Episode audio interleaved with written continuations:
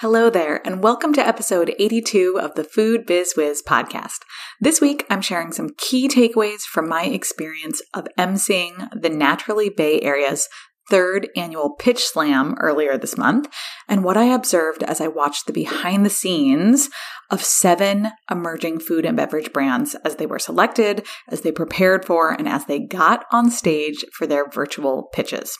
The prize package was over $30,000 and the stakes were really high. And I gotta say, the pitches were excellent. In today's episode, I'm sharing what worked well, what key questions the judges asked over and over again, and what you can learn from this experience to dial in your own pitch in the future, whether that's for a prize pack or investment money. So let's get going. You're listening to Food Biz Wiz, the weekly podcast for everyone in the packaged food industry. Join your host, Alli Ball to learn how to launch, grow, and scale your business. You'll hear real life examples from her time as a professional grocery buyer, interviews with CPG experts, and listen in on actual client coaching sessions. Let's get going. All right, this is going to be a good one. So, as I mentioned in the intro, I had the pleasure of emceeing a live event for Naturally Bay Area where I was the host of a pitch slam. For those of you who aren't familiar with Naturally Bay Area, they are an organization here in Northern California that connects our community of natural product makers and consultants and service providers and different folks along the supply chain. They previously hosted in person events and have turned to dig- digital over the past year. So, they've got education educational offerings, virtual meetups, and obviously things like this annual Pitch Slam. While they are located here in the Bay Area, their events are open to anyone, and I highly, highly recommend you check them out regardless of where you live, especially because now all of their events are virtual. So just because you live in Sydney or London or Shanghai or New York, it doesn't mean you can't join in on an educational roundtable, say about digital marketing strategies, right? I will also mention that Naturally Bay Area is our local version of an organization that has chapters all across the country. So there's Naturally Boulder, which was the very first location that was established back in 2005. There's Naturally Chicago, Naturally Austin, and Naturally San Diego. So all of their events are online now, and it's worth clicking through and seeing what's happening on their calendars. I will link the Naturally Networks website in the show notes for you guys. Okay, so back to our live event. We had over 40 brands apply to be part of this pitch slam, and then seven brands were selected to pitch on the virtual stage. While I wasn't involved in the selection process, which frankly is a good thing because we had lots of retail ready student supply and it would have been, you know, a major conflict of interest for me, we did end up having two retail ready brands out of the seven who were selected. I had absolutely no influence over that process. So after selection, each of the brands were paired with a mentor who, over the course of about a month or so, helped them dial in their pitch and prepare for their time on stage. Then, on the big day, each brand had five minutes to pitch and three minutes to answer the judges' questions. The judges were a mix of experts in our industry representing the financial side, the retail side, the distributor side, the founder and brand side, and more. It was a really, really impressive lineup.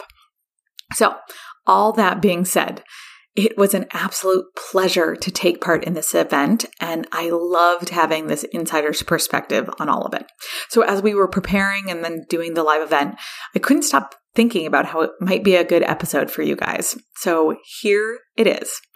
I want to share a few things with you guys today. I am going to cover what worked well in the pitches. I'm going to talk about where there was room for improvement and I'm going to cover what questions the judges asked over and over. So let's start right at the top with what worked well in the pitches. One of the things that worked really well with the pitches it was that each of the pitchers pitchers, excuse me, had a great balance of storytelling and data. So in past pitches that I've seen, pitchers have gotten really wrapped up in the backstory of why they started the business and what they were doing for consumers. And while this is great, it does play an important role in continuing the judges or in or like convincing, excuse me, that the judges or the investors that you have created this product that has a clear market fit you need to ensure that you're actually using sales and data to drive home the point that you are a brand who is going to succeed. So here we saw examples of using past sales past sales data and velocity reports to prove item movement. Some of the pitchers shared reports of their category and how their ingredients or their products were trending. Some showed numbers around the number of accounts they had or their online sales history, including reorder rates and consumer retention. So I thought the pitches did a really great job of balancing that. So sharing enough of the story to captivate the judges, but then supporting their pitch through hard facts and data, not just citing, you know, how delicious they are or how much their consumers love it. Now, I am going to pause here because I know you might be struggling to find that captivating data for your brand. I'm going to link a past episode of this podcast, actually, one of the very first ones I did way back in 2019, that's all about using data to build your brand. Find episode seven, Built with Logic, in the show notes. That will help you compile some of these stats that might be might be beneficial to you in your pitch. So another thing that worked really well was the actual slides that our pitchers used. They were really visually appealing with bright colors and engaging photos and easy to, read text and infographics. To my surprise, I didn't see any slides that were way too text heavy or that had too many hard to read numbers. And this this really surprised me. While I think we all know that writing novels on PowerPoint slides is not the way to captivate the audience, it's really hard to avoid doing, especially when you have only five minutes. I really want to commend these brands for avoiding this. And I want you to remember this when you have to put slides together next. So no one should be reading off your slides in order to get key information. The slides are there to enhance your key points. And I want you to keep as much focus on you, the speaker, as possible. In an ideal world, I think if you've got five minutes to pitch, you're only having about 10 slides, maybe a dozen max. So, two other things that I really want to note about these pitches. Every single presenter had their tech dialed in. One brand even used a green screen. You know, I, I recommend brands consider this for their virtual wholesale pitchers, and it looked really, really great. So, one of the things that can really distract from a great virtual pitch, whether that's to investors or in a pitch slam like this or to a new wholesale account, is mediocre tech dark lighting, poor sound, unstable internet, or frankly, a presenter who stumbles through unmuting themselves or sharing their screen. It's simply not acceptable in 2021. Again, surprisingly, I still see this happen way too often. And I was so impressed that none of these brands showed up with some sort of tech snafu. So nice job, you guys, if you are listening. There were a lot of other great things about the pitches, and I will have to find out if there's a recording available for my listeners to watch. At the time of doing this podcast episode, there was not one available, but if that changes, I will be sure to link it in the show notes. Okay, I'm going to pause for a quick moment and I'm going to drop in a word from our podcast sponsor. When I return, I'm going to cover the areas for improvement in the pitch slams, or excuse me, in the pitches that I saw, as well as four questions that the judges asked throughout the pitches. Hang tight. This episode is sponsored by Retail Ready, my online course for emerging food brands who are looking to grow their wholesale business. I've been teaching Retail Ready for about six years, and this year, in 2021, we'll hit our 1000th brand to enroll in the course. Through videos, workbooks, checklists, templates, live coaching calls with me, and nearly 24 7 access to me and my team in our private online group, Retail Ready has all the tools that you need to increase your sales through wholesale accounts. So whether that's in traditional brick and mortar outlets or through e-commerce platforms. I would love to see you join us when the course opens again. So jump on to the waitlist to be the first to know when we welcome in new food, beverage, and taxable grocery brands. You can find the waitlist in today's show notes or at foodbizwiz.com under the heading Retail Ready. Okay, we are back. Now, I do want to cover two things that I felt some of the pitchers could have improved upon. And I share this with you not to make them feel bad, not by any means, but just to bring awareness to this with the hopes that you will think about it next time you are preparing to get on stage. After all, there is always room for improvement, and talking about how to do better next time is an important part of growing as an entrepreneur. The first thing that I thought that several of the pitches could improve upon was their timing. As the MC and the official timekeeper, I had to cut off several of the pitches at the five minute mark, even though they hadn't gotten through all of their slides and hadn't made it through their full pitch. And I gotta tell you, this, this frankly was the hardest part of my job. These pitches were excellent. And I wanted to keep on listening. The judges wanted to keep on listening. We all did. So I knew they had really great information in the next few slides that they didn't get to. And I truly, like, really wanted them to have the opportunity to get to the heart of their pitches. But as the timekeeper and out of fairness for everyone, I couldn't. I had to cut them off. So here's the takeaway.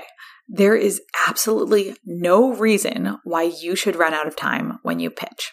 Each of the pitches were five minutes long. Each of the pitchers knew they had exactly five minutes. This wasn't a surprise to them. So why did they run out of time? I mean, truly, why? I don't know. and I'll just say this. It wasn't like they were going to run over by 10 seconds or so. A few pitchers literally had like a dozen plus slides left and clearly would have taken another few minutes to get their full pitch in. So my theory is that it just comes down to practice. Now, if you were one of the brands pitching in our pitch slam and you are listening and you're like, Alli, I, I did practice. I did get, get it down to five minutes in my practice. I would ask you then to look at what happened? What was different when you pitched live that took you so off your practiced time frame, your practiced rhythm, right? It would be really important to identify that so you can avoid it next time. In Retail Ready, we talk about the importance of practicing over and over and over again. I sound like a broken record when I say this. So practice with that stopwatch. Practice with the tech setup. Practice and practice and practice. I, I gotta tell you guys, I was so proud to see that the two retail ready brands in the pitch slam each ended with a few seconds before the five minute mark, literally at like four minutes and 54 seconds. And I could tell that they had timed it just perfectly and that they had really practiced that. So nice job, STEM and Kayla, if you are listening to this. I took note. So that timing really was the biggest thing that I wanted to see improved on some of the pitches. Again, if you are pitching in the future, you've got to get super clear on exactly how much time you have to execute your pitch and literally practice it over and over again with a stopwatch until you come in a few seconds under that deadline. It is heartbreaking to feel like you didn't get the most, you know, get to the most important part of your pitch, the ask portion, because you run out of time. Again, I've got a resource for you here. So, in a past Food Biz Wiz episode, I outlined my five steps to a successful virtual pitch. And while that episode is specifically about wholesale pitches, so, so many of the lessons in that episode apply directly to any virtual pitch, whether it's to a new retail account or a pitch slam for prizes or an investor pitch. I'm going to link that for you in the show notes as well. So, the other key thing that could have been improved upon was that some of the presentations were missing key details that would have helped a judge evaluate the product, which was evident by the fact that the judges kept asking the same questions or a, a version of the same questions to the pitchers. So, I want to review these questions so that you can build them into your pitch from the get go, which means that you then don't have to waste any of that precious Q&A time answering things that could have been addressed in the pitch itself. So in this pitch slam, we had three minutes again for the judges' questions. And I got to tell you, that time went by so quickly. Each each presenter, you know, literally had had the opportunity to answer two, maybe three questions. And so it was it was really really tight. So the more you can address these common questions in your pitch itself, the better. Okay, so I've got four topics that the judges really dug into, and I'm going to outline them for you. Okay, so first up, this was an easy one. Don't forget to mention where in the store your product is sold. So tell the judges if you are shelf stable and sold center aisle or at the point of sale. Tell them if you're sold out of the fridge or tell them if you are frozen, right? I've, I almost sensed in the past, not necessarily at this pitch slam, but in, in others, that some brands are hesitate to, hesitant to mention if they're not shelf stable and they have to be kept refrigerated, knowing that it is a little bit more complicated than a totally shelf stable product. But here's the thing. The judges are going to find out. The judges are not dumb. You might as well address it head on, right? And control that conversation. And, you know, when, when pitches pitchers, excuse me, I keep I keep uh, messing that up here in this podcast. When pitchers forget to mention whether or not they're shelf stable or refrigerated or frozen, the judges naturally will ask and it wastes time during the Q&A portion. Adding in one or two sentences about this in your pitch shows that you are aware that this can provide additional challenges if you are a cold chain product, right? And it's not good or bad. The judges just want to make sure that you are aware of the challenges that come along with your, you know, your category. Okay, so next up, Next up is supply chain. Beyond whether or not you're shelf stable or refrigerated or frozen, the judges want to know how closely you have control over the supply, supply chain and what impact exponential growth may have on your capacity to source your key ingredients. So, for example, if you make elderberry syrup and part of your mission is to use only American grown elderberries, the judges want to know how big of a supply there is of domestic elderberries and how you personally, how your brand can guarantee that you are going to be the one receiving it, receiving that supply, that limited supply as your demand grows. So adding in something in your pitch that explains how your sourcing can grow with your sales, uh, how it can grow with your sales growth is key. And if that's not true, right? Like if, if literally it, it can't grow and you have a limited capacity, admitting that you are aware of it and how you are working towards securing your supply chain would be key in your pitch. Okay. So, along those same lines, the third topic that I want to bring up is around production. Judges ask the pitchers questions about whether they produce themselves or if they use co-packers. So there's not, again, there's no right or wrong answer here, but you've got to share that information with the judges. The judges want to know, again, whether or not you have the capacity to increase production if you meet the sales projections that you are so optimistically sharing in your pitch.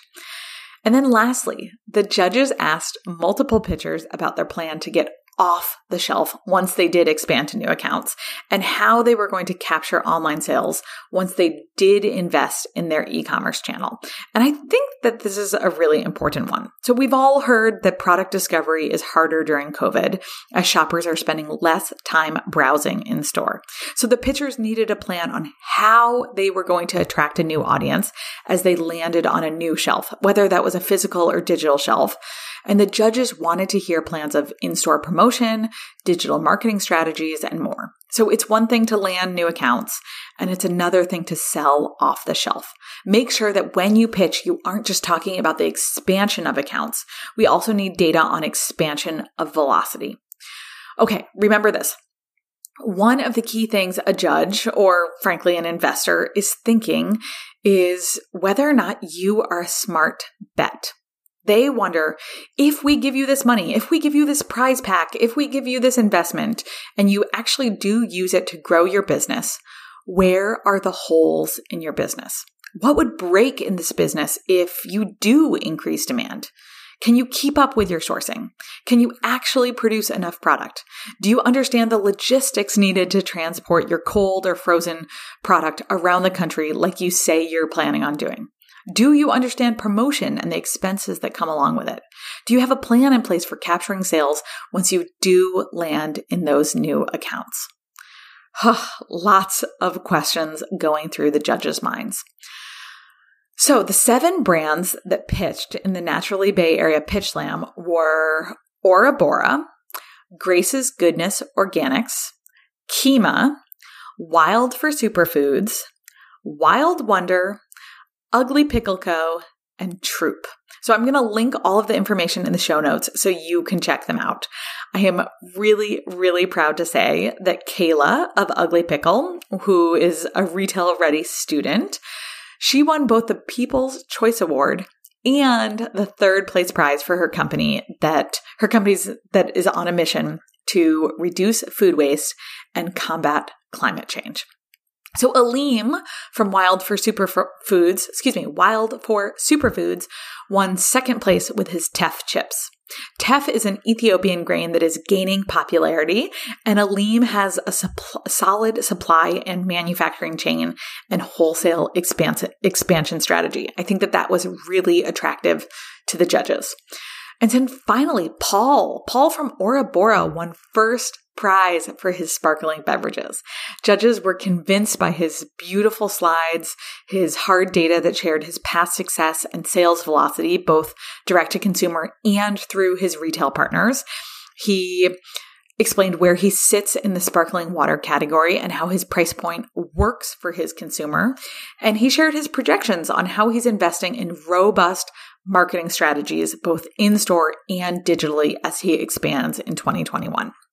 So, as I said, all of the pitches were really excellent and I was so impressed with each of them. I can't imagine can't imagine sitting in as a judge and having to make that tough call. Okay, my whizzes, let's wrap it up here. So remember, there is always room for improvement in your pitches, and you've got to get out there and practice and show up before you nail that first place prize. It takes grit and perseverance to grow in our food industry, and winning prizes on or raising investment is a whole other skill set to master, and it comes with careful study and lots of practice. So I hope you enjoyed having a sneak peek behind the scenes from the Naturally Bay Area Pitch Slam and that you took lots of notes from today's show. Come continue the conversation with me in our Food Biz Wiz Facebook group, linked directly here in the show notes, or shoot me a DM on Instagram at It's Alli Ball. I would love to cheer you on as you prep for your next on stage appearance. So thank you, as always, for tuning in. I'm going to see you right back here next week with an episode on resources for BIPOC and women CPG founders. It is a good one with one of my favorite guests. So have a great week, and I will see you here soon. Take care. If you've been enjoying these episodes, imagine what it would be like to ask clarifying questions directly to me and to have my assistants working through your strategy on these topics. Well, you can. My retail ready students have access to me live in our private online group and on our monthly coaching calls. And I would love to see you in there as well. Retail ready enrollment opens again soon, so jump on the waitlist in today's show notes or at foodbizwiz.com and save your spot. Thank you for listening to Food Biz Wiz, the podcast. If you enjoyed this episode, please subscribe so you never miss a beat. Hungry for more? Check out www.foodbizwiz.com. That's food, B I Z W I Z.com for detailed show notes from all episodes. Thanks again for tuning in and stay busy.